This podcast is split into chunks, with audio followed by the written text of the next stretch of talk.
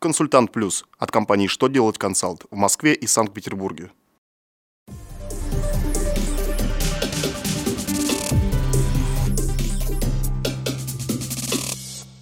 Добрый день! Для вас работает служба информации телеканала «Что делать ТВ» в студии Ольга Тихонова. В этом выпуске вы узнаете, как учесть возврат валютного аванса, почему трудовая инспекция не вправе наказывать компании за снижение вредникам доплат, что такое опасное вождение. Итак, о самом главном по порядку. В целях налогообложения прибыли авансы, полученные в иностранной валюте, не переоцениваются. Соответственно, у налогоплательщика не возникают доходы и расходы в виде курсовых разниц. Но если договор расторгается и аванс нужно вернуть, то в этом случае, по мнению Минфина, предварительная оплата в иностранной валюте не может рассматриваться как аванс и должна быть переквалифицирована в денежное требование в иностранной валюте.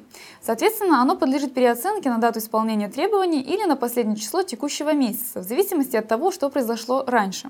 Возникшие курсовые разницы учитываются налогоплательщиком налогоплательщика в составе внереализационных доходов или расходов.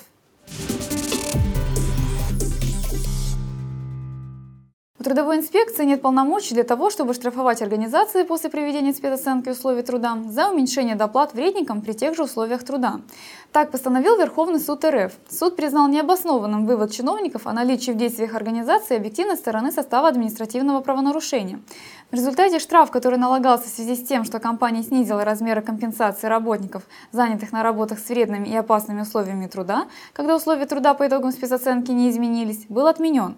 Суд указал, что инспекторы сами нарушили закон, так как трудовая инспекция занимается только выявлением правонарушений, а не вынесением решений по трудовым спорам.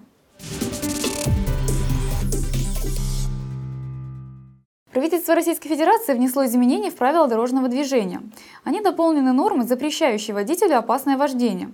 Это такое вождение, которое выражается в неоднократном совершении одного или нескольких следующих друг за другом действий, если эти действия повлекли создание водителем в процессе дорожного движения ситуации, при которой его движение или движение других водителей в том же направлении и с той же скоростью создает угрозу гибели или ранения людей, повреждения транспортных средств, сооружения грузов или причинения другого материального ущерба. К таким действиям относятся невыполнение при перестроении требований уступить дорогу транспортному средству, пользующемуся преимущественным правом движения, перестроение при интенсивном движении, когда все полосы движения заняты, несоблюдение безопасной дистанции бокового интервала, резкое торможение, не для предотвращения дорожно-транспортного происшествия, препятствование обгону. На этом у меня вся информация. Благодарю за внимание и до новых встреч!